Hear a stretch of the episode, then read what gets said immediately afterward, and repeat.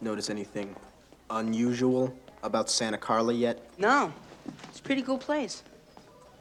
If you're a Martian, Or a vampire. are you guys sniffing old newsprint or something? You think you really know what's happening around here, don't you? Well, I'll tell you something. You don't know shit, buddy. Yeah. You think we just work in a comic book store for our folks, huh? Actually, I thought it was a bakery. This is just our cover. We're dedicated to a higher purpose. We're fighters for truth, justice, and the American way. Right. Here, man. Read this. I told you, I don't like horror comics. Think of it more as a survival manual. There's a number on the back. And pray that you never need to call us. I'll pray. I never need to call you.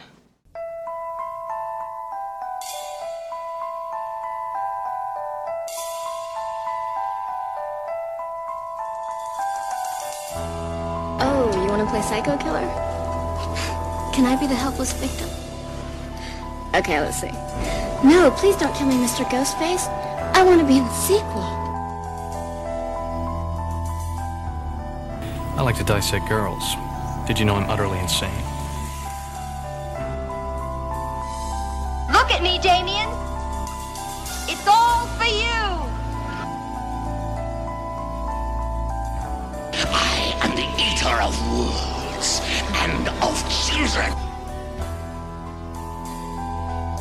You know, it's Halloween. I guess everyone's entitled to one good scare. Hello, everyone, and welcome to another blood sucking installment of the greatest October in the history of forever. I'm Zach, Uh, Matt? and this is episode number 287 The Lost Boys. We discussed before the show that we will not be giving our rankings of this franchise, nor Joel Schumacher movies as a whole. No, probably not. Neither warrant it. He has some good movies, but Yeah. Some bad ones too. I will say, watching this now, revisiting it, I was like, man, I'm digging some of the Joel Schumacher stuff here. Yeah. There, there's promise here. Yeah, I mean, he was coming off of St. Elmo's Fire, I believe, right? Oh. Did he do that? this? Okay. I didn't know I didn't know that was him. See, you don't know what you're talking No, about. no. Yeah. I know this in the Batman movies. I don't really know what else. I'm sure I've seen it because I have seen St. Elmo's Fire. We're, of course, talking about the 1987 classic, The Lost Boys. But before we do, let's remind everyone to follow the show on Twitter at Greatest Pod and make sure you're subscribed to the podcast on Apple Podcasts, Podbean, wherever you find us. Please give us a rating and review on Apple Podcasts. As always, if you'd like a free sticker, let us know on Twitter and we'll send that out to you. And finally, you can find us on Letterboxd, Zach1983 and Matt Crosby.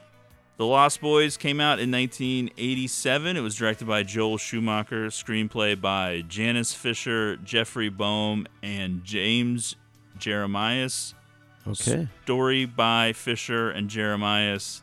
It was a big hit in the summer of 87. The budget was 8.5 million, the box office 32.2 million.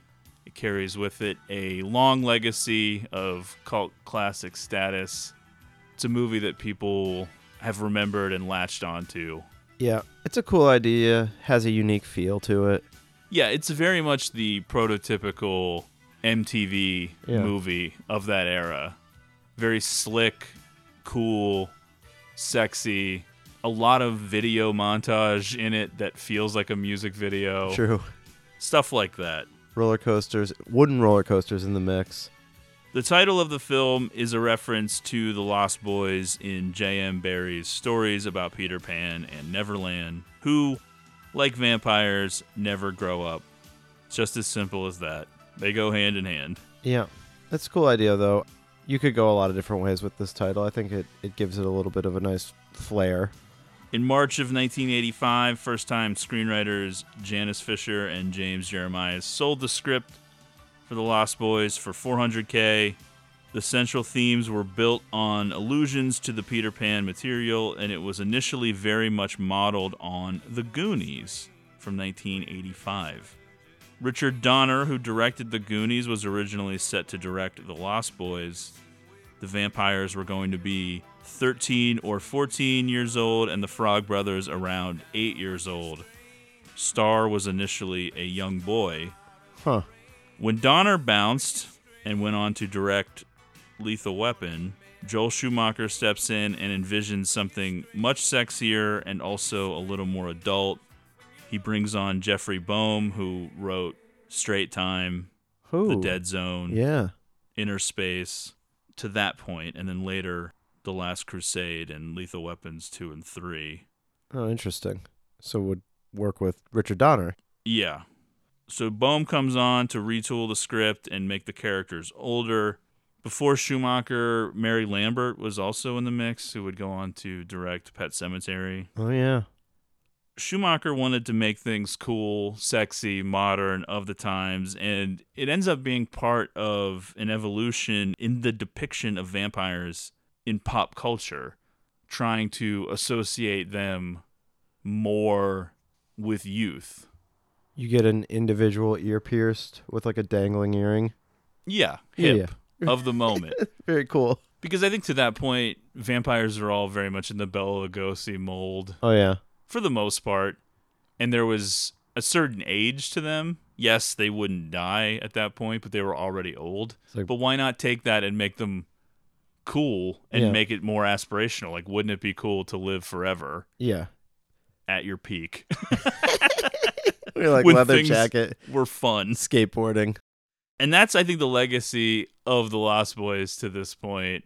Ray Bans, earrings, leather Uh-huh. jackets, the whole deal. Living on the beach. This fucking dude playing the saxophone.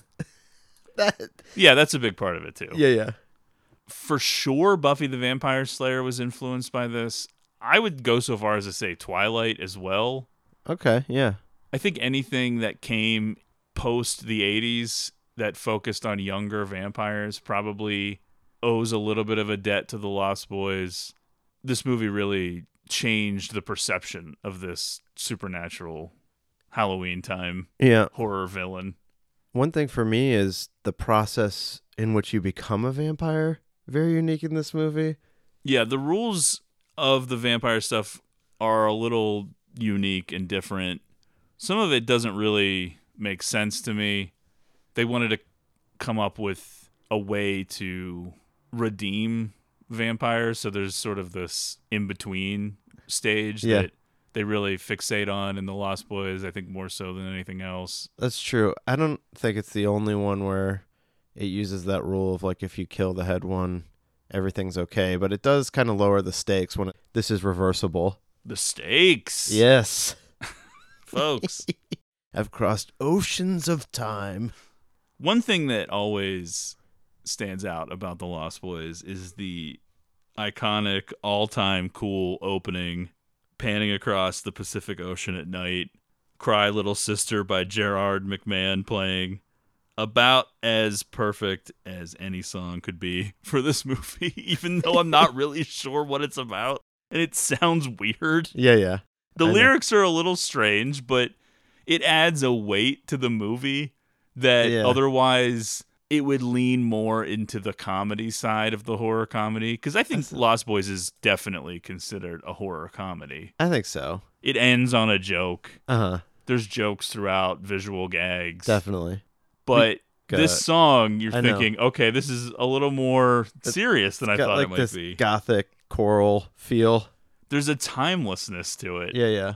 It's very much a product of the late 80s especially when you get a look at all these young actors and the styles they're wearing and everything else but this song for some reason doesn't feel as connected to that time it could just be any time i don't know there's something cool about that Definitely. in opening the movie this way it's sort of like Oh, dude. Yeah. aped in i know what you did last summer with the cover of summer breeze and they're coming yeah. across the ocean and it makes it seem much more serious more and more epic is. too. Like I just wrote down like great pre-credit scene and great credit sequence. This starts off and you're right in it. You're like, all right, yes, I am ready to be in this world.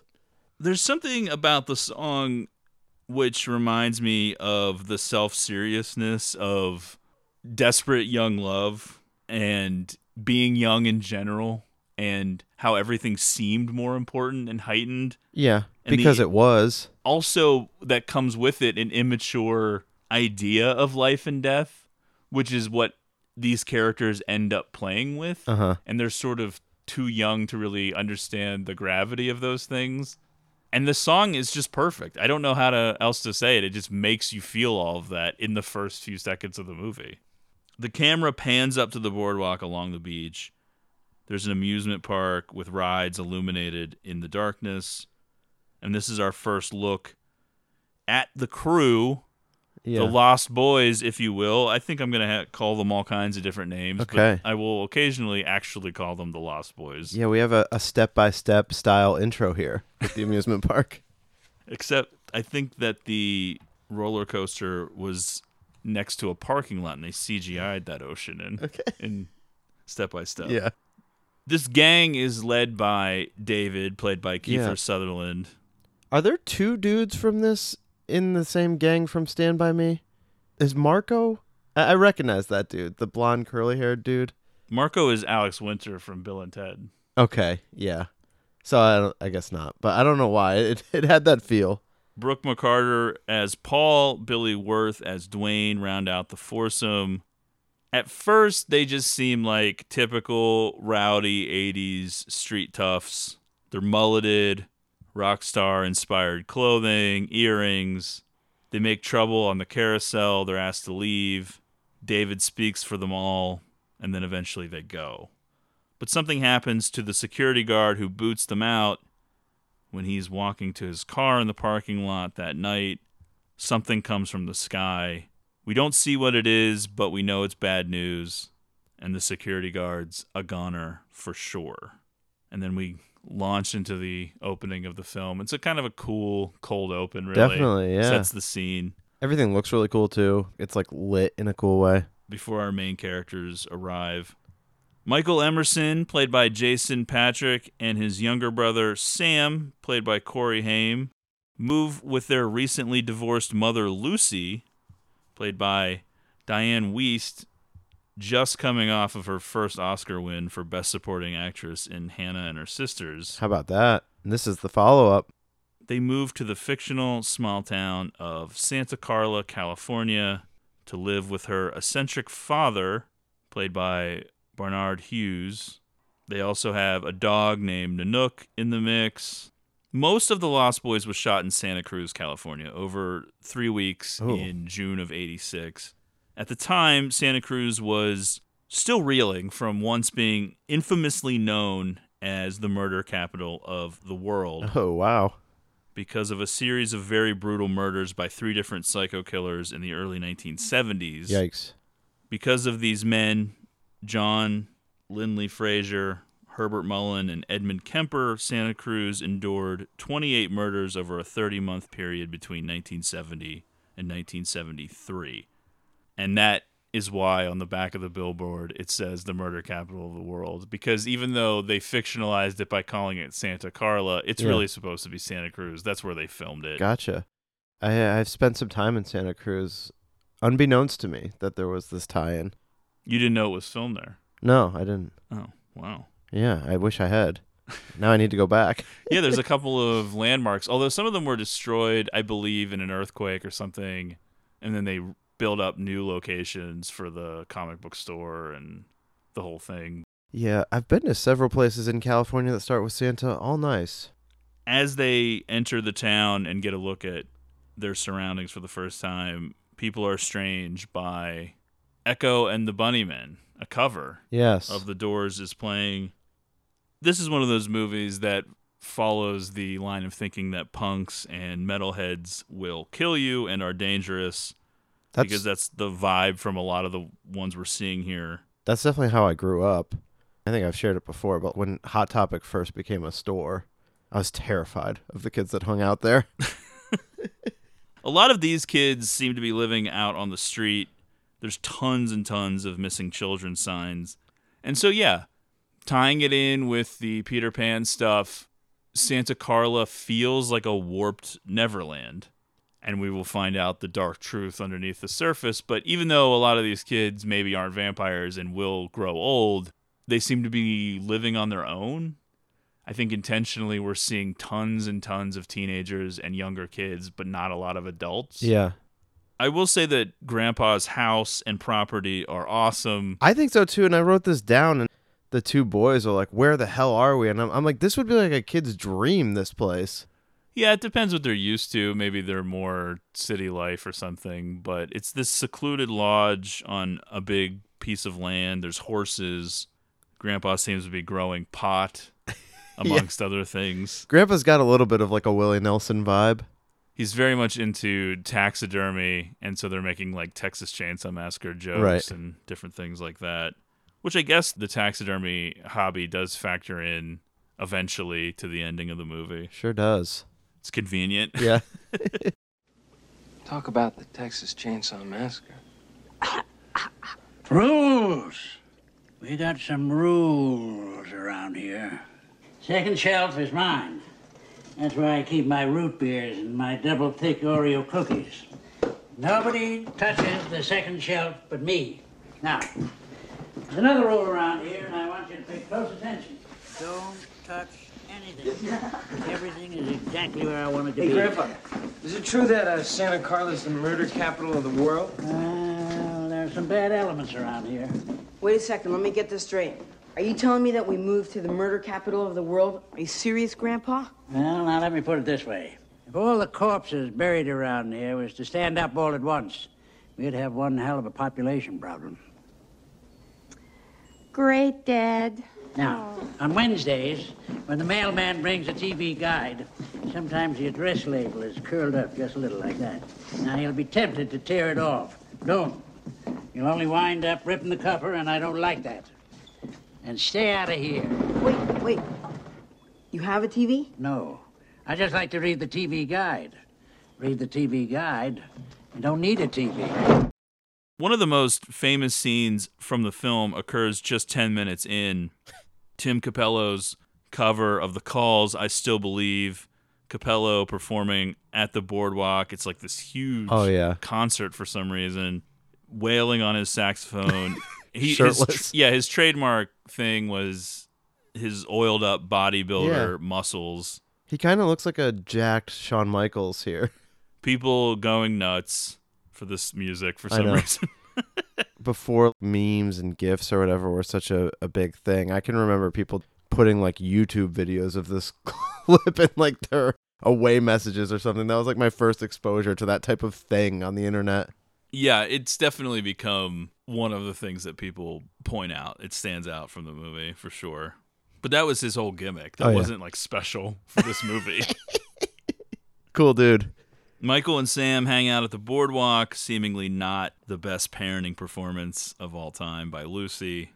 Well, she's a little distracted. Michael becomes instantly fascinated by a beautiful young girl named Star. Jami Gertz, Jami Gertz, who we love on the show. who he will not stop staring at. That's his move, I guess. Just full on. I'm not her gonna know. stop looking. Yeah. I know that you see me looking, and I'm still not gonna stop. Uh-huh. Yeah. I know. Usually, when they just refuse to make eye contact, it's like, all right, well, it's not going to happen. Jason Patric ended up having a lot of sway on production. It seems like Wow. helping mold the script and shape the film. Who would have thought he had that kind of power at any point in his career? Schumacher had envisioned Star as being a waifish blonde, similar to Meg Ryan, but he was convinced to consider Gertz by Patric, who had just worked with her in a film called Solar Babies from 1986, Sounds good. which I had to look up. It was like a huge bomb. Well, I'm sure, yeah. So I'm assuming that it hadn't come out yet because I don't know that the studio would have been like, yeah, let's get two people from this movie that made like one one thirtieth or Yeah. one one hundredth of its budget back or whatever it was. This is- must have been that moment in Jason Patric's career. He just had to like pull all these moves while he had the ability to because it wasn't going to last very long.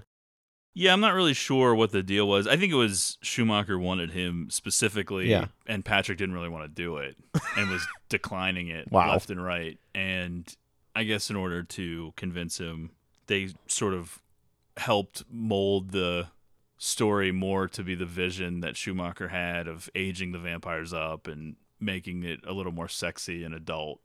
because I think the script was much more Like- kid friendly, right. Like the Goonies. Star is always with a young boy named Laddie, and it appears that she's spoken for already.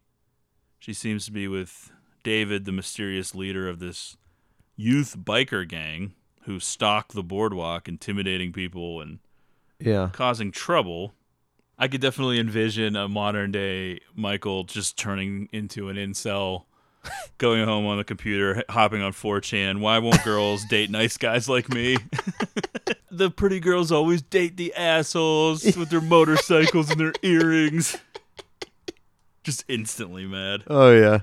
Meanwhile, Lucy gets a job at a video store owned by bachelor Max Lawrence, played by Edward Herrmann That's right. Of Gilmore Girls fame. and Overboard, which we did this year.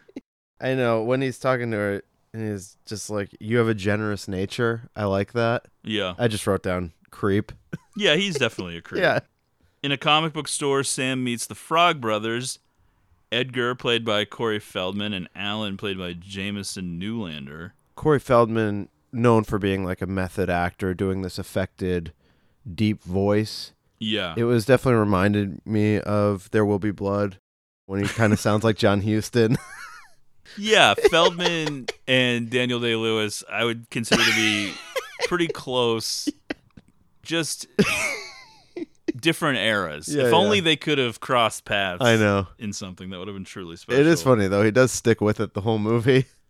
The Frog Brothers are a pair of self proclaimed vampire hunters. Yeah, Feldman is doing a Stallone impression. Yeah, That's what he's doing. Gotcha. I guess Schumacher gave him some action hero tapes to try to form what he thought these characters would act like, but Feldman took it a step further and just started doing this voice, which is ridiculous. But, but I actually think it adds to the character. Yeah, yeah. Because it's so clearly fake. right. And, so that's the thing. Is it supposed to be that the kid is always putting on this voice? Yeah, right? yeah, I think so. Yeah, I think, so. he's just trying to be tough. That's how it comes off. Yeah. It actually works out to make the character kind of more interesting. Right. These kids are fun. It's a noticeable. They're younger than the villain kids, which kind of adds this other layer of making the villains more threatening. Yeah, but they seem older than Sam. Yeah. So they're in the middle, is what it feels like. They provide Sam with some horror comics, which supposedly double as educational as they will prepare him for the threat the brothers claim has infiltrated the town. And the name on the comic says Vampires Everywhere. And this opens the door to what is going on in this town? Is there like this secret society of vampire hunters as well? yes. Okay. And I think that based on the material, the supplemental material, the material I would consider non-canon, but Oh, boy. the comic stuff that came after, I think there's like more than one Uh-huh. brood of vampires. It's not just This crew. the one that ends with this movie is the end. There would be other ones too. This is the first of the two Corey's films with Feldman and Haim. For those Yeah. a little younger who don't know, they would be in a ton of movies together. We watched one together earlier this year called That's Blown Away, which yeah. is a masterpiece. Absolutely. Feldman at this point was already out of control and into drugs, which is a big part of his backstory and story in general. He almost got fired from this movie and had to like buckle down. Haim described this as the best time of his life, and the two obviously bonded and became friends. The names of the characters all hold some significance. Originally, I think a lot of the characters were just named after the characters in Peter Pan, but Lucy is named after Lucy from Dracula. Edgar and Allan, obviously Uh-huh. Edgar Allan Poe, yeah, got that. etc. Besides the vampire infestation in Santa Carla, I'm definitely a little jealous of someone who would get to grow up there. It's a dream. I know. It's unbelievable. The A lot of fun to be has had a here. video store and a comic book store. This video store is incredible. I was having aching nostalgia for a place I've never been to. I know it's just Yeah. better when stores like this and you can walk to them. I know. Now, no stores carry anything fun. You just have to get stuff off of Amazon Just or whatever. every episode of this podcast is just how much everything sucks. Everything does suck. I know. You used to live in a proper society where you could walk into Max's video store or the comic book store or the boardwalk and get on a roller coaster. I know. This does seem like a great life. People playing saxophone without a shirt. Not a lot of adults around, it doesn't seem. The couple that originally ran afoul of the Lost Boys in that opening scene is now attacked from the sky as well, much like the security guard. So obviously, we're seeing a theme here. I don't think it's too big of a mystery as to who is doing this. it's the great thing about marketing a movie. Yeah, yeah. Everyone knows that this is about young, cool, sexy vampires. This isn't some big twist. Right. We know who the vampires are, even though the movie hasn't told us yet. That's just part of understanding the marketing for a movie. Yes. You're like, okay, well, this Kiefer Sutherland gang is obviously the vampires, unless there's some big crazy twist, which Right. there isn't. It is weird to me that Kiefer Sutherland kind of had like a, a moment of being like the tough guy. I Yeah. buy it. Okay. No, I'm in for it. What else would he be? Uh, The not tough guy? Yeah. When like in Young Guns. that? Oh, Young Guns. Young Guns 1 and 2. This is a much Doc. more iconic movie. Definitely. Yeah. Plus, Stand by Me. Yeah, I know. Oh my God. No, I know. That's what I'm talking about. He probably Like, just didn't it's- want to get typecast. Yeah. He's like, I am a badass. While the Frog Brothers are insistent that Santa Carla is infested with vampires, Sam is reluctant to believe. Michael, though, finally gets to talk to Star, who seems to reciprocate his interest. However, when the two of them are all set to hang out, they're intercepted by David and his gang. But David's not combative. Instead, he's coy. Though Yeah. Star does switch over to his bike from Michael's. David always keeping a watchful eye on what Star's up to. David goads Michael into following the group by motorcycle along the beach. They eventually reach a huge cliff that Michael nearly drives over. He's furious and punches David. Yeah, this whole road that goes along that cliffside does seem a little dangerous. Well, they're not even on a road. I know, but later that when they're going back to this place that they end up Uh, at well, the lair. They probably went past some places that you're not supposed to. Yeah, yeah. Michael grabs David. Just you. Come on. Just you. He keeps saying, just you. Right. Single combat. David's not even interested. He just laughs him off, basically. They've arrived at the gang's hideout, which is an abandoned luxury hotel sunken beneath the cliff by Yeah. the 1906 earthquake. Pretty cool idea for a hangout. Yeah, it's pretty original. I'm not saying that this is the first time that any movie ever has ever done anything like this, but it didn't feel No. derivative of many Right. other things. It was a pretty good idea because it is based in reality. On Wednesday, April 18th, 1906, the coast of Northern California was struck by a major earthquake with an estimated magnitude of 7.9 and blah, blah, blah, blah, blah. Caused extensive damage, devastating fires all up and down San Francisco Bay Area. More than 3,000 people died, and over 80% of the city was destroyed. The events are remembered as one of the worst and deadliest earthquakes in the history of the United States. The death toll remains the greatest loss of life from a natural disaster in California's history and high on the lists of American disasters. Huh. So they actually referenced this a couple of times. Yeah, yeah. I do think it was a little bit more tied in with the original script, which we can maybe talk about when we get to the ending, because the ending was like a little different and there's almost like more of like a shining style ending or something. It's cool. It looks cool. It fits in with the whole aesthetic of the film. Cool vampires, cool hangout, For sure. hot babes. Yeah. Although there's just one. That is true. Feeding time. Come and get it, boys. All right. Good. Chinese. Good choice. Over here, bud. Yes, first. You, you don't like rice? Tell me, Michael, how could a billion Chinese people be wrong? Come on.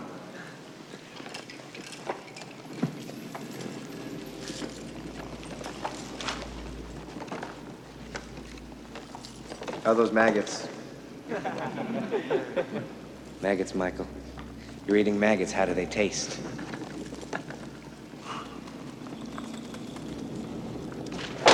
Leave him alone. Pretty sad.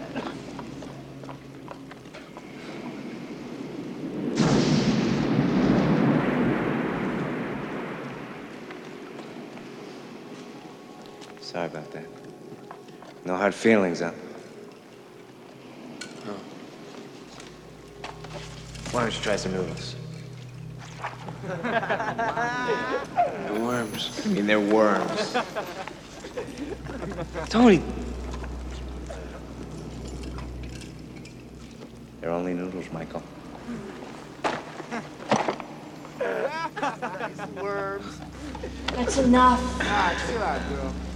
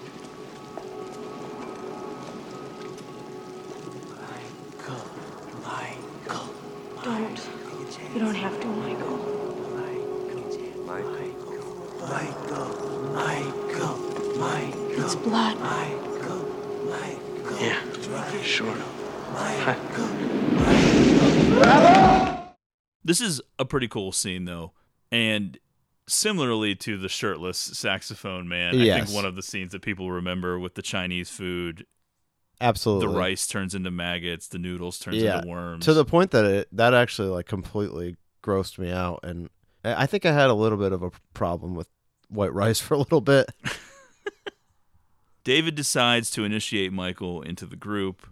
Star warns Michael not to drink from an offered bottle, warning him that it is blood, but he seemingly doesn't believe her and ignores her advice. And That's the only thing I could really interpret that he just doesn't believe what she's saying. Yeah. Or I don't know, he doesn't want to feel like he's being punked by these dudes, so he's got to be tough. Yeah, well, that would fall under it, right? Because Yeah. even if you thought you might get punked, I mean, would you drink blood? No. Here's a bottle of blood. Here, just Listen, drink it. I'm not a good measuring stick for this stuff because there's a lot that I wouldn't do, including like get on the motorcycle, go to this place, try Talk to to talk, talk to yeah, try to talk to Star. But this is, as we'll find out, I think this is all part of turning someone into a vampire. Yeah, it fades into the most 80s music video montage imaginable. Yeah. Where they are bringing back the song, which gets brought back several times in the movie. And to this point, you start to wonder is Star just bait? Is she a recruitment tool? What is her role with this group? But then again, why did she try to warn Michael not to drink the blood? What's going on exactly? Yeah. Because we kind of get it. We haven't seen them be vampires yet, but we get Right. it. Yes. We know, like I said, you come into this movie knowing what the marketing is: cool, hot vampires. People are getting killed. Yeah. These are the bad guys. Clearly, now they're offering a bottle. She says it's blood. So you're thinking, okay, I guess what's her role in all this? Why did she try to hook him in, and now he's here? She is playing both sides of the fence here a little bit. Well, I think it's impossible not to view this movie under the lens of Joel Schumacher being homosexual, and he would sometimes interject a lot of sexuality. And I think this definitely reads as a very bisexual movie. There's a Uh-huh. lot of sexual energy between Jason Patric and Kiefer Sutherland and the other male vampires.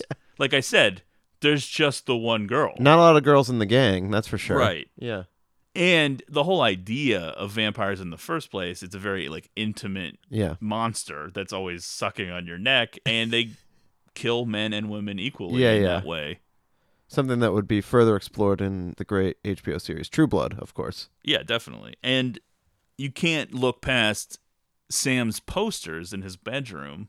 Little Sam, who's supposed to be like 10 years old. He's a poster of Molly Ringwald. Okay, fine. Sure. He's a poster of Reform Schoolgirls, the movie, which I did notice that. is a very bizarre, campy, trashy movie that a kid probably shouldn't see. He does have the typical bikini girl, like on a Ferrari type thing, but Yeah. then there's a picture of Rob Lowe on his closet door, just a big poster of Rob Lowe looking Same. sultry. Yeah. Now, obviously, like I just said, Schumacher was coming off of St. Elmo's Fire. Right. And so he liked to plant little things in- his movies that were like nods to his other stuff and stuff like that. But the fact that it's on the closet door, It's amazing. People have read into it that Yeah. Sam is supposed to be closeted or something. I don't really know. It's a weird poster know, choice man. for a young guy, unless he is interested Yeah. in Rob Lowe. I had posters of like Shaq. Well, later that night, David and his gang, including Michael, head to a railroad bridge where they hang off of the bottom from the trestles over a foggy gorge. Yeah, probably outside of the saxophone, the other iconic shot from the movie. One by one, they fall into the obscured abyss until it's just David and Michael. I think we should let Michael know what's going on. Yeah. Michael. Good night, Michael. Bombs away! Bottoms up, man.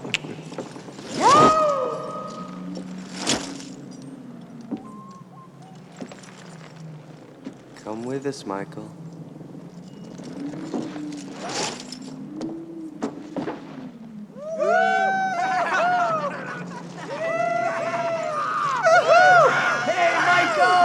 Michael! Michael Emerson! Come on down!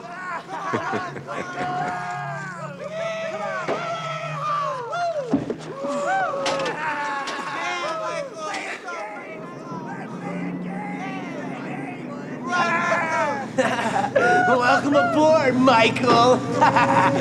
Fun, huh?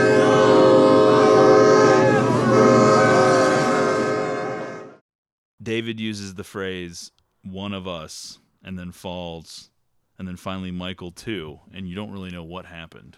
Michael wakes up in his bed the next day unaware of how he got there and unsure of what actually happened the night before. Well, the way it's done, it's all part of the same move. He's like falling through the fog, and then he was like falls and lands in his bed. Yeah.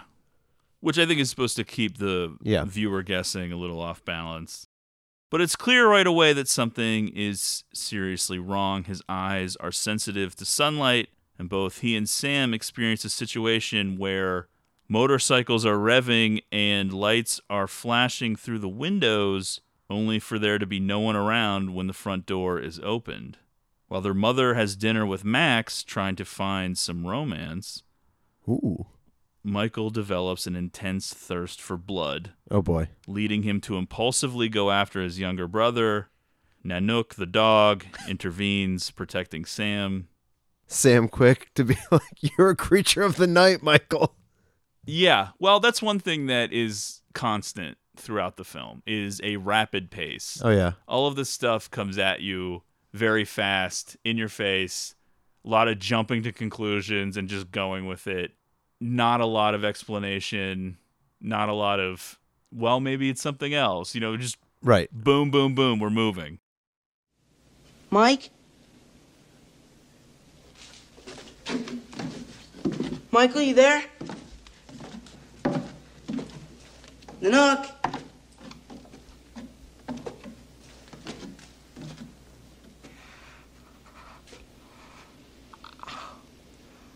Michael?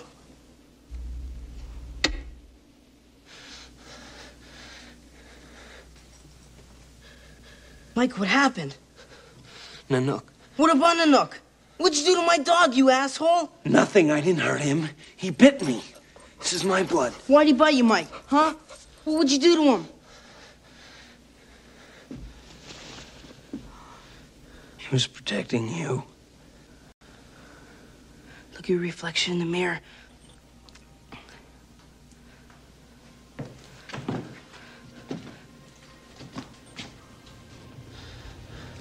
You're creature of the night, Michael.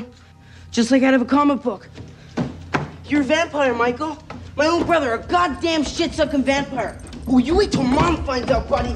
Sammy, wait. Sam! Stay back. Just Stay wait back. and let me talk. Wait a minute. Sam! Get away from me, Mike.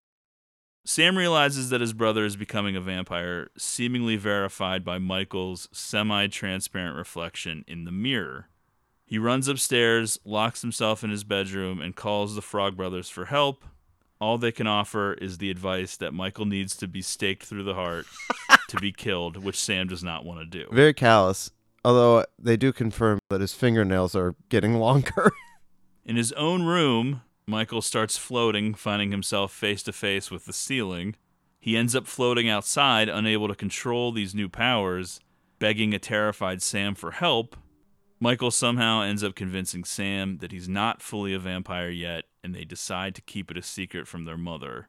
One of the fun little props or things that you notice Laddie on the milk carton in the kitchen, yes. the boy that's running around with Star. A little clue at maybe what's going on here. At Max's house, he seems to be getting harassed by the Lost Boys after already having a little confrontation with them in his video store.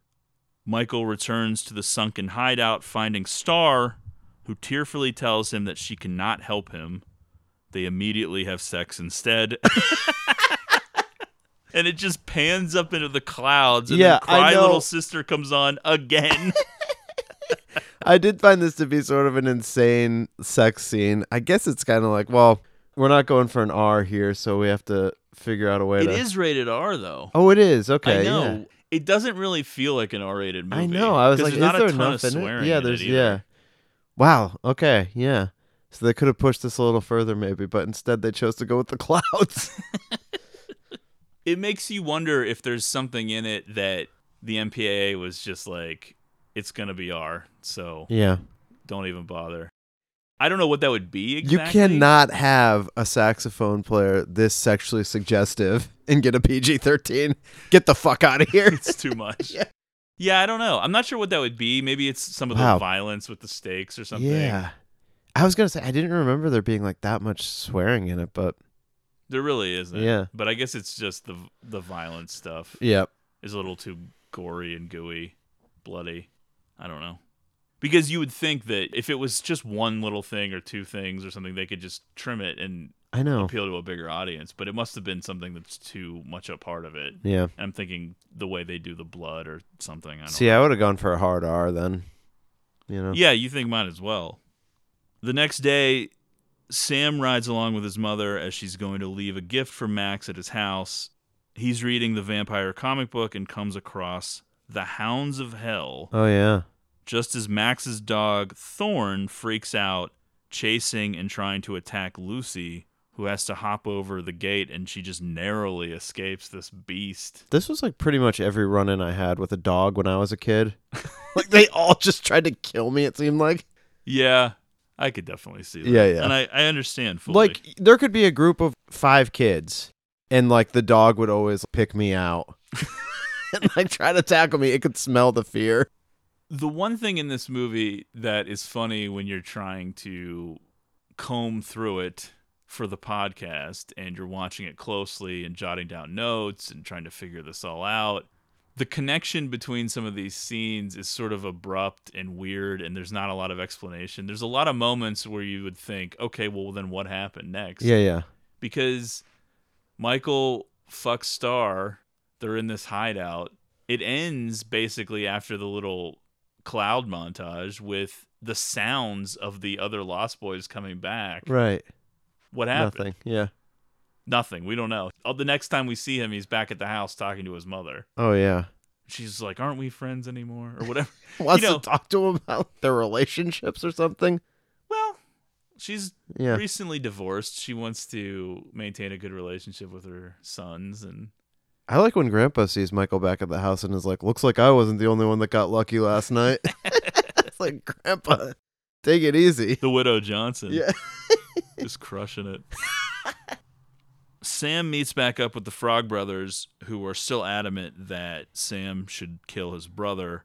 However, Sam believes that Michael is still only a half vampire and that his condition would be reversible upon the head vampire's death. So yes, they've all brought out their little jump to conclusion That's right, nets and are jumping all over the place. They're seemingly just making up the rules as they go, which is fine, I guess, because you have to explain to the audience one way or another what rules you're playing by.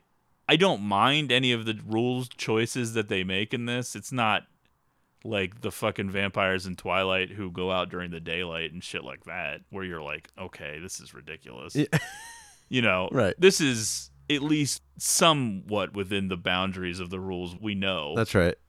Garlic doesn't work, but holy water does. You know, they have Yeah, their yeah. own little things or whatever, but a lot of it just comes from the comic books. Right. Who knows who wrote those? Yeah, I don't yeah. know. And maybe then- I'm sure this is fleshed out in the supplemental material, but I'd love to know more about the Frog Brothers and how they got to their position of being local vampire hunters. They still seem like they have a lot of misconceptions. I would say that, in my opinion, Yeah. the Frog Brothers are a lot of talk. Yeah, yeah. I don't know that they've actually ever done anything. I agree, but it's at least clear that they do know.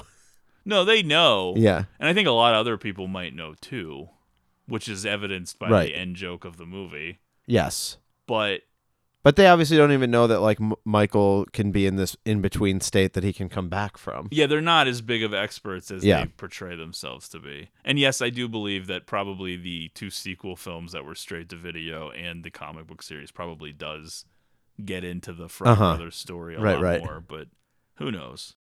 Then the dogs started chasing my mom like the hounds of hell and vampires everywhere. We've been aware of some very serious vampire activity in this town for a long time. Santa Carla's become a haven for the undead. As a matter of fact, we're almost certain that ghouls and werewolves occupy high positions at City Hall. Kill your brother. You'll feel better.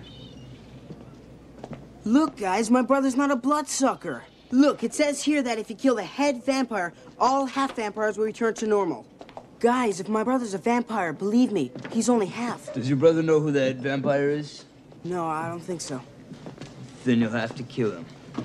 And if you don't, then we will. This all started when my mom went to work at Max's video store. Max never comes in until after it's dark. The dog who chased my mom this morning was his. Here, listen to this. Vampires require a daytime protector, a guardian, to watch over them as they sleep. Fierce dogs. The hounds of hell are often employed for this purpose. No shit. Yeah, well, what happens if my mom is dating the head vampire? You guys can nail him and save Santa Carla. Truth, justice, the American way triumphs. Thanks to you two. We'll check out Max. Somehow Sam puts some pieces together and believes the head vampire must be Max, the man his mother works for and might possibly be dating. The Frog Brothers are agreeable enough to the possibility. This is a huge leap. Huge. Yes, yes. That he would come to this idea that it's Max. It's not really based on a lot. The Hellhounds thing is really it. The Hellhounds and that he doesn't show up Right. until work until it's dark out. Which is weird, I guess. But Yeah. like why would Sam know that? Well, why would that be in the forefront of his mind? I have to say, California coastal town video rental place. And I know that you cater to evenings, but it, over the summer, you're not showing up to work until 9:30. Probably closes at 11. Lucy invites Max to the house for dinner. Michael's on his way out, but meets Max, who won't come inside until he's invited, which Michael does. There are some awkward jokes about what happened with Thorn, but not enough is said about it. I mean, Lucy, really? You're I know. that desperate for a man? It was quite a scene. She should be demanding that he put his dog down. It was vicious. I know. It seemed it seemed rabid. like she was near death. Yeah, like yeah. the dog would have killed her. It's a big And he's making like jokes about it like, "Oh, he'll be good next time." it's like shit. It almost ripped my arm off. he can sense how desperate she is. Yeah, yeah. He's calling the shots. This is all a pretty fun misdirection for the audience because the audience probably wasn't even thinking of Max until Sam brings him up as the head vampire. Then the audience is thinking, okay, maybe. Then the next thing you see is him not coming into the house until Michael invites him in. So the audience is thinking, "Oh my god, it's definitely Max." Right, right. But then Sam has some surprise dinner guests of his own, the Frog Brothers, and they're ready to test Max in all of the ways they know how. They try garlic. They try holy water? Question mark. Yeah. Not sure what that w- was. They dump water on him. I was like, did they say that was holy water? I No. don't know. Mirror. They try all kinds of shit. Yeah, yeah. Nothing works. Max passes every test, and it seems like all Sam has done has made it even more awkward between his mom and her boss slash prospective new boyfriend slash Sam's new dad. Right. Lucy, this looks terrific. Well, I hope it tastes good. Mmm. Oh, wonderful. Mm. Boy, somebody around here has bad breath.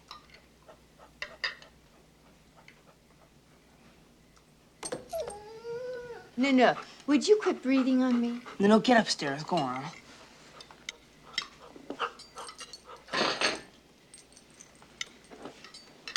You want some Parmesan cheese on that? Uh, yeah, Sam, thank you very much. Sam grated the cheese himself. Ah. My son. Another budding chef in the family.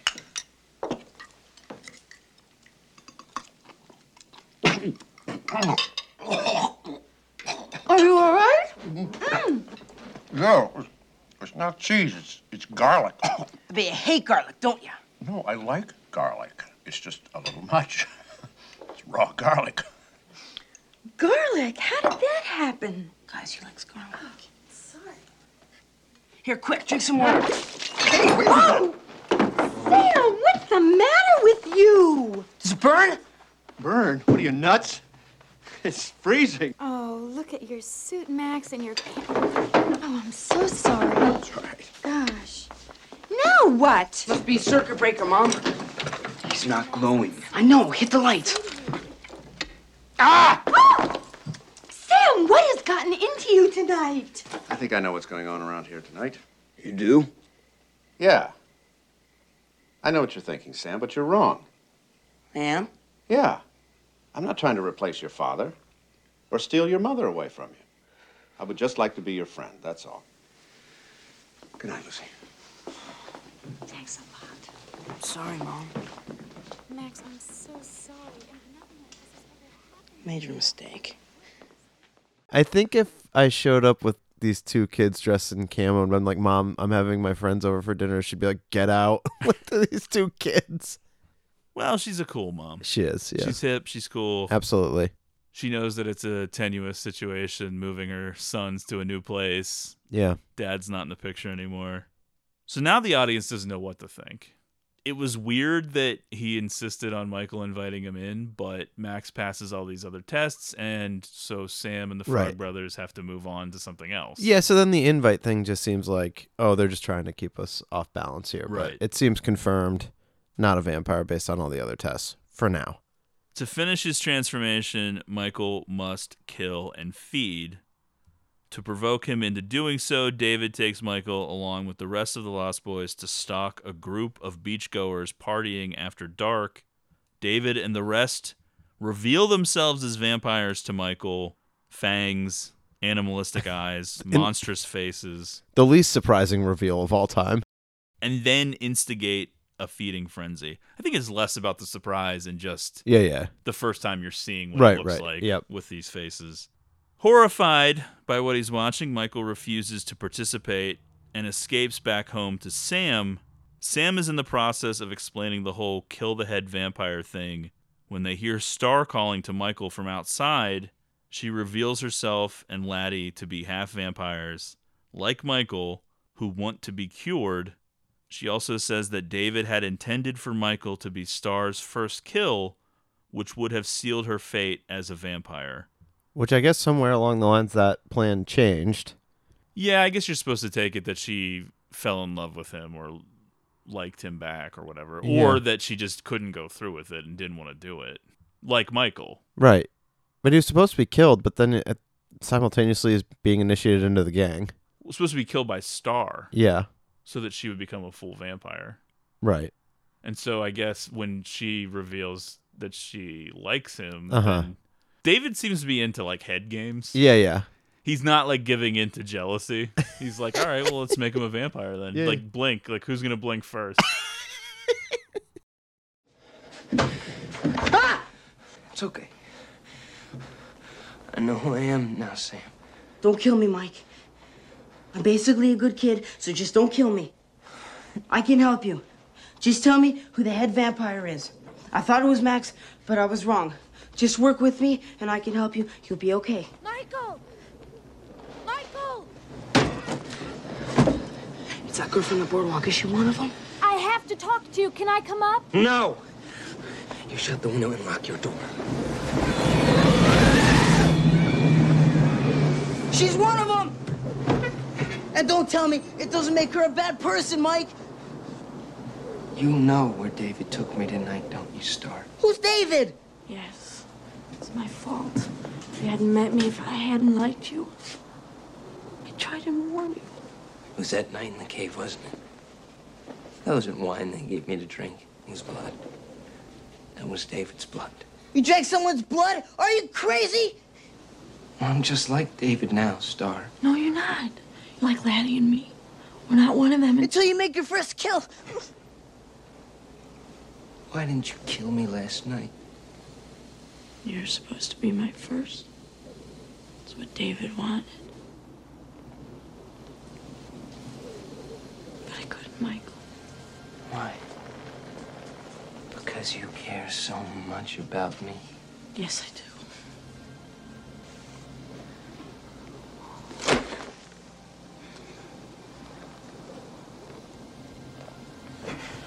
What are you doing here? What do you want from me? I wanted to tell you that it's not too late for you. But for me, it gets harder and harder to resist. I'm weak. Why did you come here tonight, Star? I was hoping you'd have Laddie and me.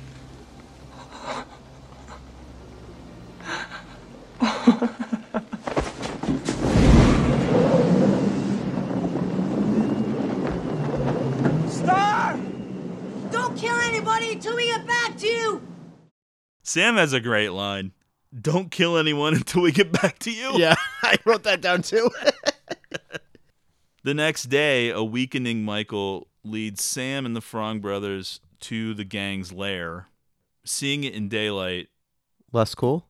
no, you can definitely see the inspiration from the Goonies. Oh, like, yeah. Just the nostalgic for the how the 80s had these weird, unique sets that Right. just are built. Uh huh. At its heart, this is a goofy ass adventure movie that's also rated R. Yeah. It is still very much that, That weird, weird, goofy adventure style. It's hard to picture them marketing this movie as like a rated R movie. It'd be easier to do 20 years later. Yeah. Like 2007. Uh-huh. It would have been easy to just do that. Yeah. But in 1987, yeah, it probably would have been weird because would this movie appeal to people who were adults? I don't know. It seems like it wouldn't. It did okay. it though. must have been teenagers who were just becoming the age of being able to see rated R movies. Maybe that's the metaphor. They're Yeah. turning into vampires. this doesn't really make any sense either. Star and Laddie were just at their house, and now they're basically rescuing them as part of this mission. I know. If they were ready to leave, why wouldn't they just stay gone? They're in some weird sort of stasis too. They're like damaged or something. Well, it's sort of like how Michael is weakening Yeah. too. They need to have that blood. Uh huh. It just hasn't happened yet. I do like when they get back to the house and Grandpa sees them carrying like this unconscious girl and young boy upstairs and thinks nothing of it. It's a regular Tuesday. Yeah. While Michael pulls out Laddie and then Star, carrying them to safety, Sam and the Frog Brothers impale one vampire, Marco. Oh, that's right, causing with a a scene. stake, which awakens David and the other two vampires. So what they do in this movie is the vampires sleep while hanging upside down in a cave. By the way, the Frog Brothers not all talk here. No, they they go for it. Yeah. It's all part of the sunken hotel situation. I think Edgar refers to it as one giant coffin. Yeah. They don't really get into the specifics of the dirt or the soil. I mean, I guess maybe if they're from Santa Carla, then that counts as their homeland soil anyway. Sure. I don't know. I don't really know what the rules are with that. They don't get into that stuff. They all sleep together, hanging upside down like bats. Though David grabs hold of Sam's ankle, the Frog Brothers are able to pull Sam into the sunlight, burning David's hand. Taking Star and Laddie with them, everyone is able to escape. So there's a couple of things here. Schumacher invented the glitter vampire stuff before Twilight, the Yeah. glitter blood, which is Right. weird. Okay. When David burns his hand in the sunlight, there's that tear on his face. Yes. Which was a real tear, and it was actually from the contacts that they had to wear, but it just timed in the perfect Oh, cool. spot, and they were able to just use it. Wow, it's effective too. Grandpa seems super oblivious to everything that's going on, but Nanook is suspicious. They have to chill him out. Sam shows up at Lucy's job and tries to convince her that Santa Carla is crawling with bloodsuckers, but of course, she's having none of it. Why would she? It's, it sounds insane. Totally. That evening, she's going out with Max, and Grandpa is busy with the widow Johnson, who he's been carrying on with. So Sam, Michael, and the Frog Brothers barricade themselves in the house with Star and Laddie. Oh, yeah. This sort of just evolves into a straw dog situation. Oh, for sure. Yeah, yeah. Home Alone, Yeah. except without the traps. They're armed with holy water slash garlic water filled water guns, a longbow, and wood stakes. When night falls, David's gang attacks the house. Yeah. My final note here for what I've written down, uh, applicable to the sequence of events that happens here. It does seem like these vampires would be better at fighting. Yeah. Not a great showing, really. Not really. Especially when you can see what they're capable of, like flying up in the air and picking people up. The movie really sticks with the unseen flying attack. It's a good way to keep the budget Uh-huh. in control, and they just have to use a camera, and it puts you in that POV perspective from the sky swooping down, which I think is kind of cool, only Oh, yeah. because it's tied to this movie. It's this movie's thing, is that style of attack, you know? Right, right. So you kind of just roll with it. That's what they do in The Lost Boys. You don't really think of it as a cheap out or anything like that. Yeah, Because yeah. Honestly, if they showed them flying a lot, it probably would be less cool. I think so. Paul is the first vampire that gets it as he chases Edgar and Alan into the upstairs bathroom, and Nanook knocks the vampire into the bathtub filled with garlic and holy water, dissolving him. Nanook really just out of nowhere, boom, like decks him in, like the know. dog knows to just knock him in this water, then actually gets up and just like hits him with the crotch chop. That's right. Like, suck it. The Frog Brothers do sort of reluctantly credit Nanook for this later. Edgar, he's the one played by Feldman. He's like a little too interested in killing Star. Yeah. It almost comes off as a little creepy. like, all right, dude. Take it down a notch, Patrick Bateman. right. The bathroom, by the way, completely destroyed. Oh yeah. Everything uh, explodes and Blood starts and- coming through the plumbing. it's like It's a it. real mess. Yeah. Blood starts coming through the plumbing. What did he have? Taco Bell last night, folks. Sam is attacked by Dwayne, yet another vampire, who he fights off with the holy water water gun before shooting an arrow through his heart and into the stereo behind him, electrocuting him before he explodes. Sam with the immortal line, Death by Stereo. Which became a band name. That's right. I'm Yeah. wondering if that's where this came from or if that's just a cool expression. I don't know. Could be both. This took up a huge, huge chunk of the shooting time for just 30 seconds of screen time. Okay. I think they literally shot this movie for something like three weeks, and this took almost a week for 30 Wow, seconds. okay. It's almost like the shower scene in Psycho. Oh, yeah. It's almost as iconic. That's right. It's been dissected however many times. Dwayne getting Yeah. killed by a stereo. this leaves the big confrontation for David and Michael while they're kicking off their battle. Laddie transforms upstairs and Star has to intervene to protect him from Sam and the Frog Brothers. I wish that Sam and the Frog Brothers would show just a little bit of chill. I know.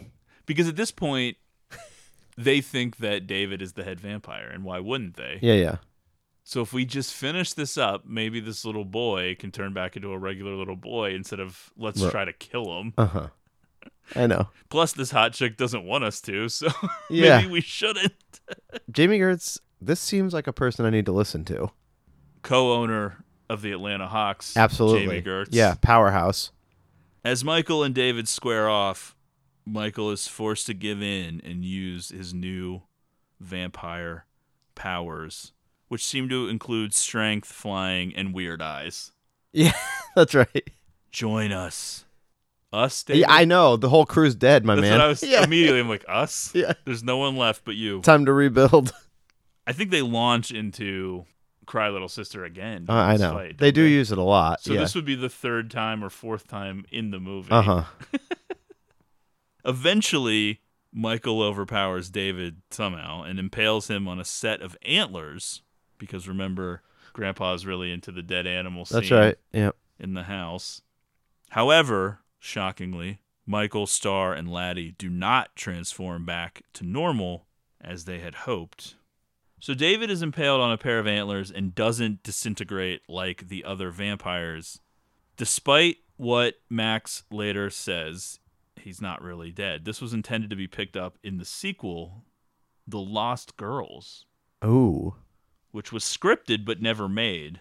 And then in some of the comic miniseries, including The Lost Boys Reign of the Frogs, which helps bridge the 20 year gap between films. I needed that. I need that gap bridged. it's implied that David not only survived the impaling, but went on to create Shane, the head vampire in Lost Boys The Tribe from 2008. Oh shit. So there you go. Yeah. Continuing to wreak havoc. Was trying to get the Lost Girls off the ground in the 90s, and it just never came to be for Yeah. whatever reason. Unfortunately, because that might have been interesting. It would Definitely. have certainly been better than straight to video sequels that we got. I think so. well after the fact of Yeah, yeah. anyone caring. It's at that moment that Lucy returns home with Max. It turns out that all of the original suspicions surrounding Max were correct. Max is indeed the head vampire after all. He explains that inviting a vampire into one's house renders one powerless over that vampire, and a vampire's weaknesses will Ugh. not be able to be exploited while under the power of that invitation. These frog bros. I mean, we rely on you guys to know this shit. Well, it turns out they didn't know anything. Yeah. this is actually like a pretty cool wrinkle to the rules that I don't think fucks anything up too much and makes it interesting for the movie. Uh huh. I think that part of the fun of doing vampire material is creating your own rules within the rules. Definitely. You have to stay within the guidelines essentially, but then you can freestyle a little bit. It keeps people off balance because everyone has like this sort of built-in expectation of what the rules are, Yeah. and then you can kind of introduce wrinkles to that that throws you off. Right. This explains why their tests didn't work on Max earlier. Max also reveals that the master plan was to have David turn Sam and Michael into vampires so that Lucy could not refuse to be transformed herself, as his objective was to make Lucy a mother for his lost boys. Yeah. So the stuff that Max reveals here at the end somewhat seems to contradict the whole Star David Michael story that we already were told because Star said that David wanted her to kill Michael Yeah. And yet know. now we're being told that the head vampire was having his boys recruit Michael. So Everybody had their own plans. yeah, it's a little weird. It doesn't all quite fit. David had the foresight to know that Star was going to fall for Michael and not be able to pull the trigger on this. He's just playing games. Yeah, you can read into it and say that, well, Star was wrong or David was secretly doing this or that or whatever. But I don't know. In a movie like this, I don't know that you need to be reading into stuff that much. So it Uh, feels yeah. weird that they contradict themselves a little bit. Here's a thought Okay. Are the Frog Brothers just lame? Yeah, I think that's fair. Wouldn't it be more fun to just be vampires? Wouldn't that be cooler? What's wrong with being a vampire? Well, I mean, you're evil for one. Oh, so you kill some people. I don't know. Yeah, it seems like it has its perks, but I don't really want to sleep upside down.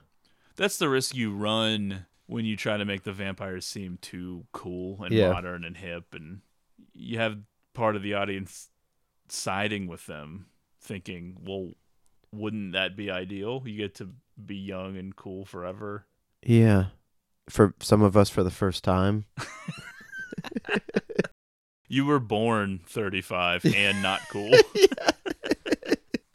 Michael and Sam and even Star attempt to fight Max, but he's just too powerful.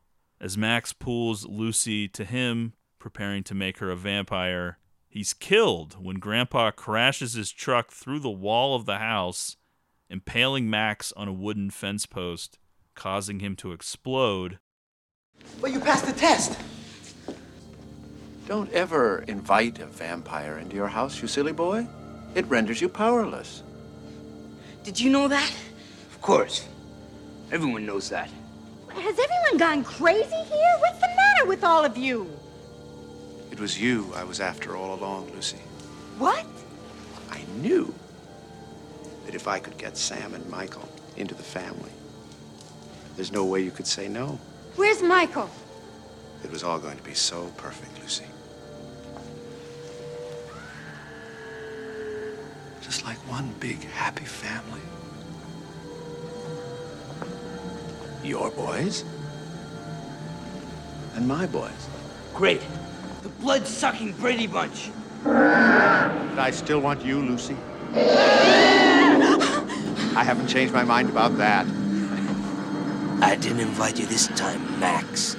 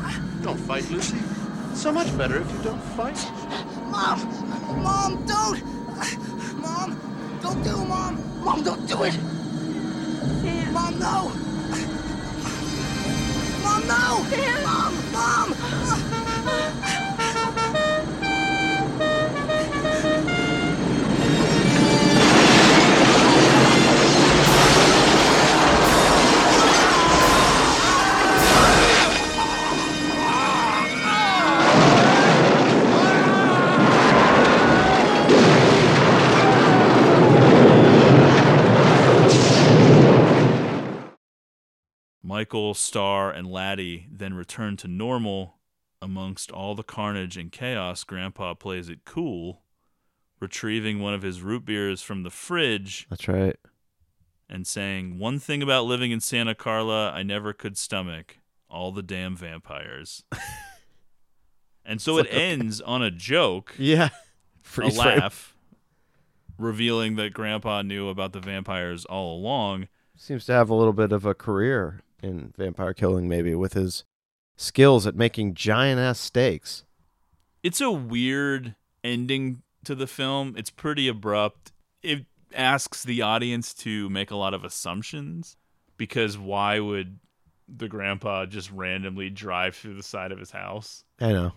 He seemingly had to have known what was going on and was following it in some way, which I guess is part of what caused It has to be the implication. some of the audience to think that s- there's more going on with Grandpa than what we see, which we'll get to in a minute. But yeah, it, it is a weird ending. I will say that. Yeah. I don't have a problem with it because it's sort of a know. goofy movie to begin with. I don't think that we need to really Yeah. dissect it too much. But It goes back to what you said earlier about the lightning quick pace. yeah, we're just done now. Okay. Yeah. I think it's probably because Grandpa, although he is funny and he does have a few scenes, is not really like a huge factor in the movie. So having him just abruptly Come end in- the head vampire, yeah. kind of thinking, what? Comes in for the save. But okay, that's fine. During the climax of the film, Edgar Frog states that when a vampire bites it, it's never a pretty sight. Some yell and scream, some go quietly, some explode, some implode, but all will try to take you with them. All the vampires follow these four deaths exactly.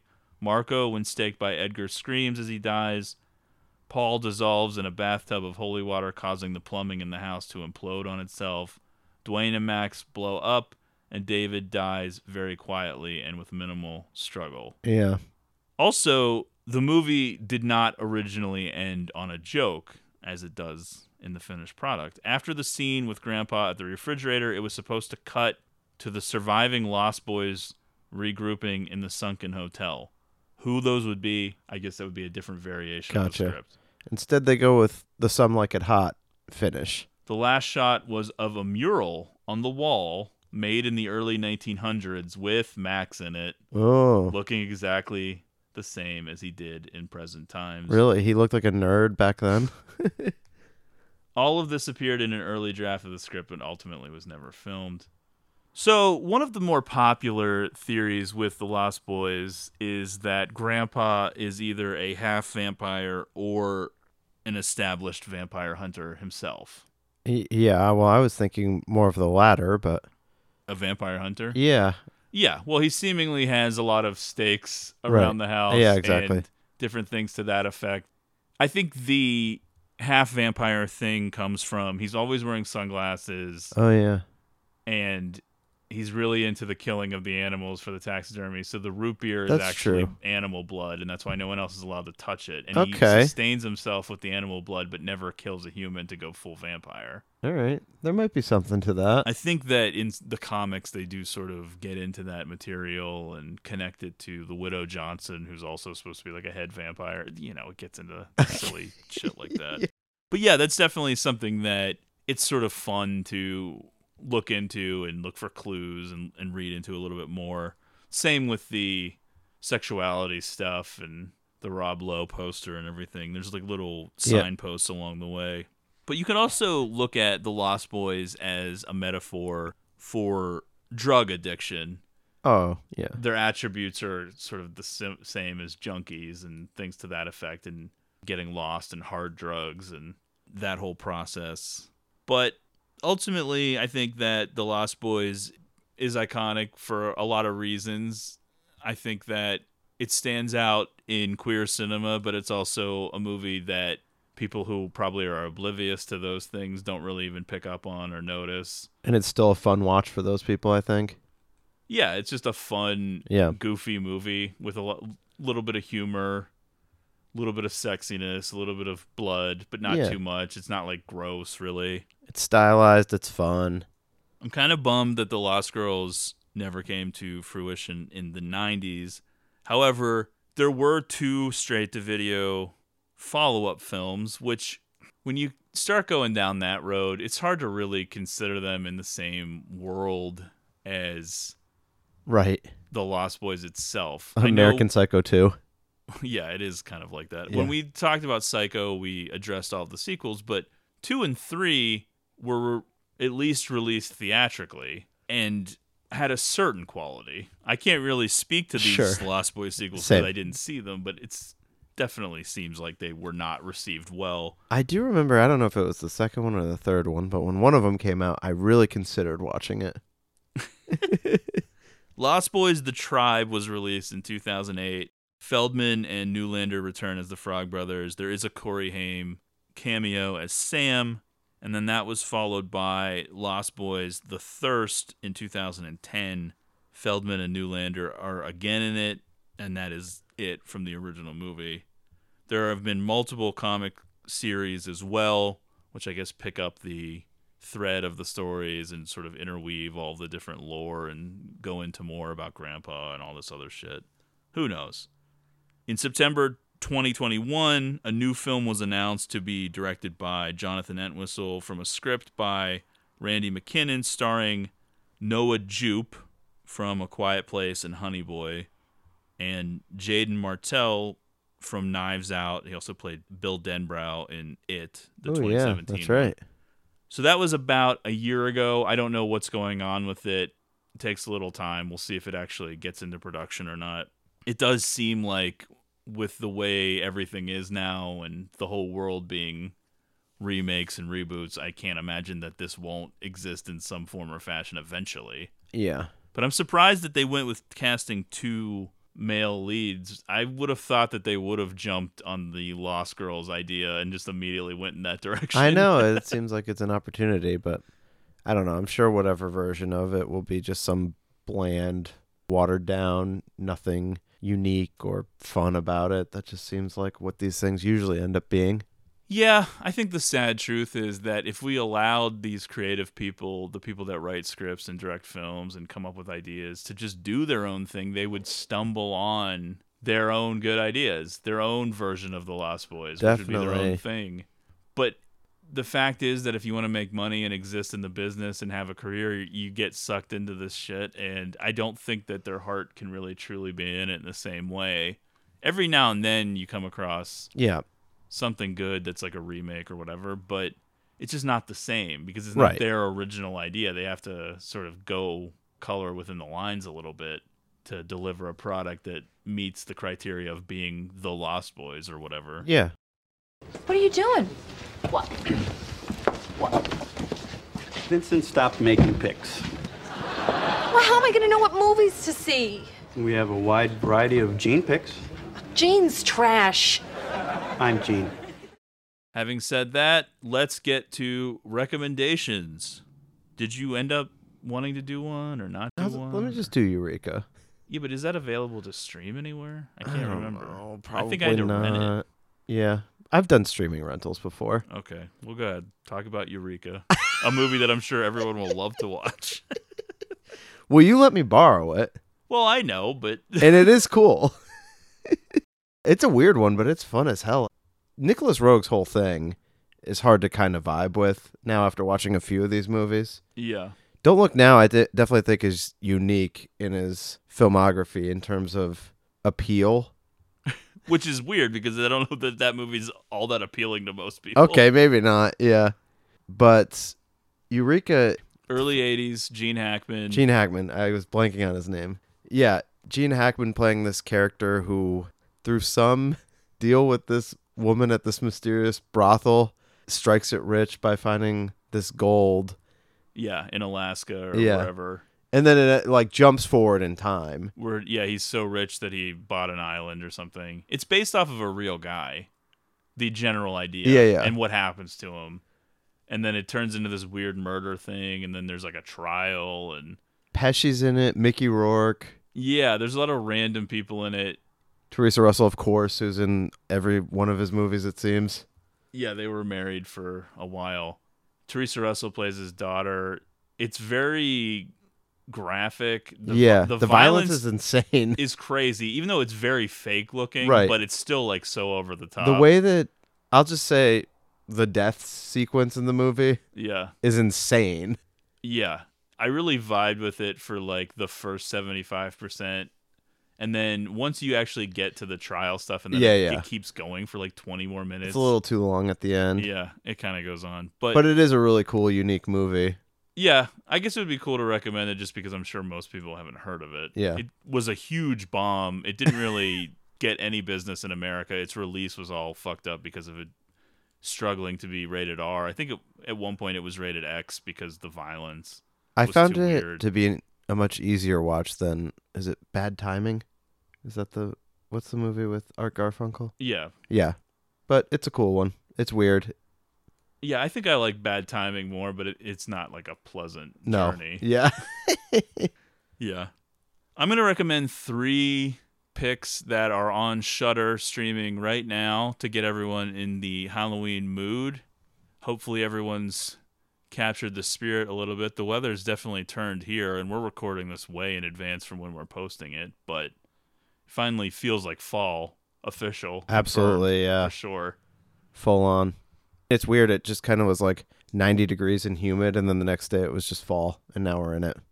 Yeah, and then in like two weeks, it'll just be freezing all the time. Oh, yeah. But I'm gonna pick three. They're all over the map All as right. far as what they are. Matt was sitting here while I went through Shudder to finalize my picks.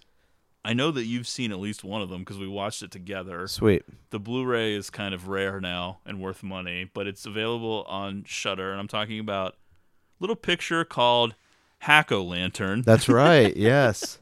Which That is a good one. is definitely of that 80s VHS horror Yeah. generation.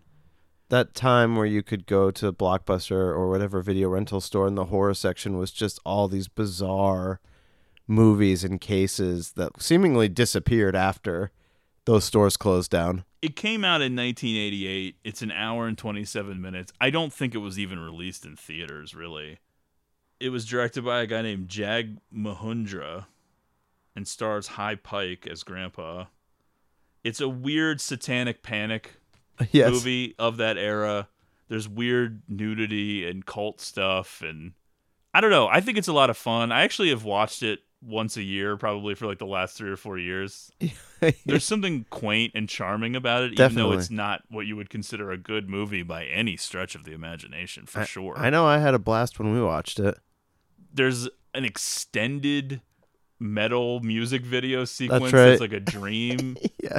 Mac's dad from It's Always Sunny is sort of one of the leads of the film. so you know it must be good. So from the ridiculous to the sublime, I'll also recommend Carnival of Souls, which is streaming on Shudder as well. Carnival of Souls is from 1962, I believe. Let me double check this. Yeah, my only familiarity with this is just seeing the Blu-ray sitting out when we would go to the Barnes and Noble Criterion sales. Yeah, it is a Criterion release. It's considered a cult classic. It's only an hour and 18 minutes, so you're in and out. After a traumatic accident, a woman becomes drawn to a mysterious abandoned carnival. That's really the the description. There you go. But for 1962, it's very weird.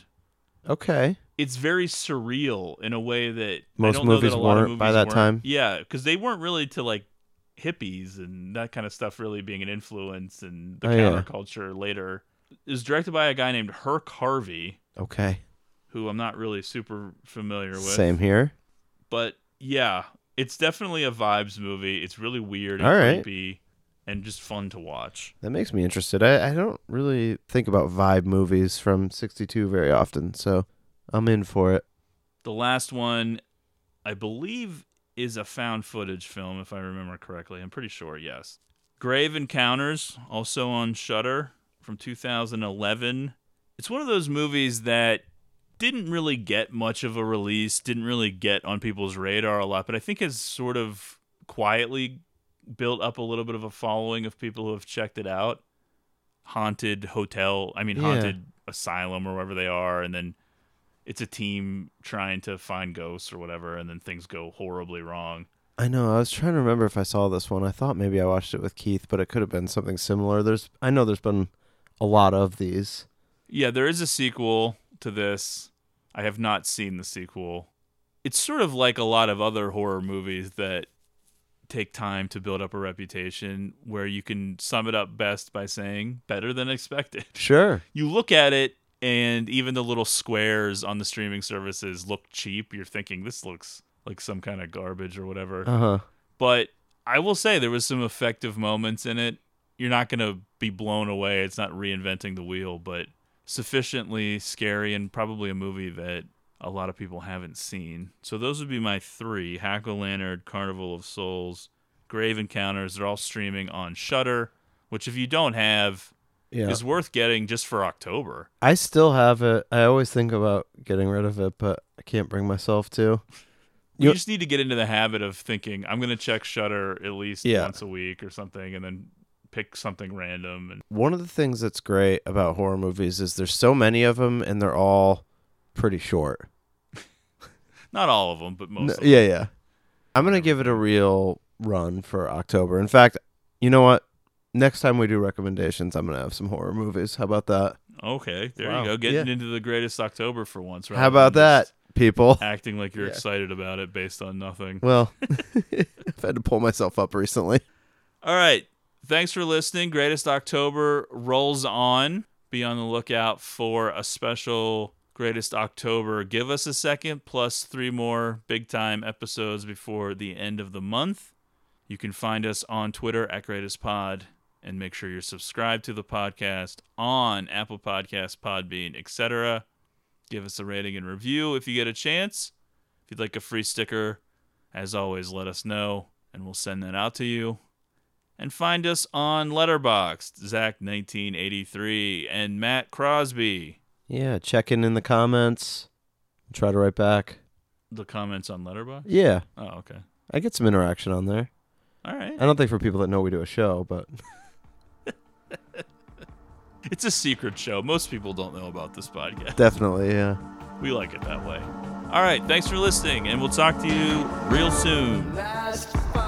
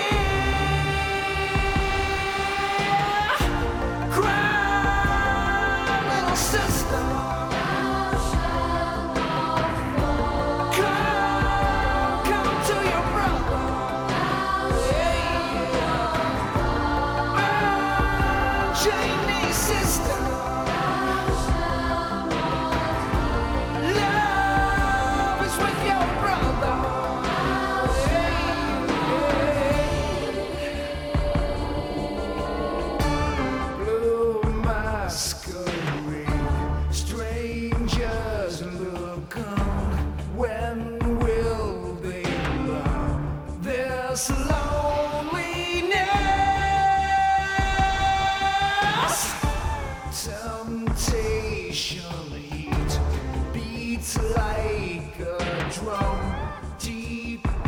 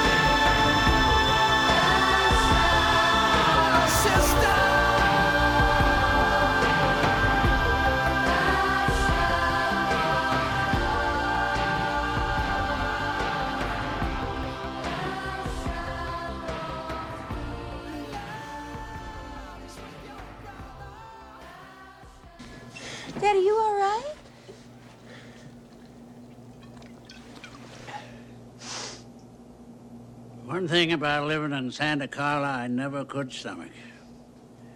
All the damn vampires.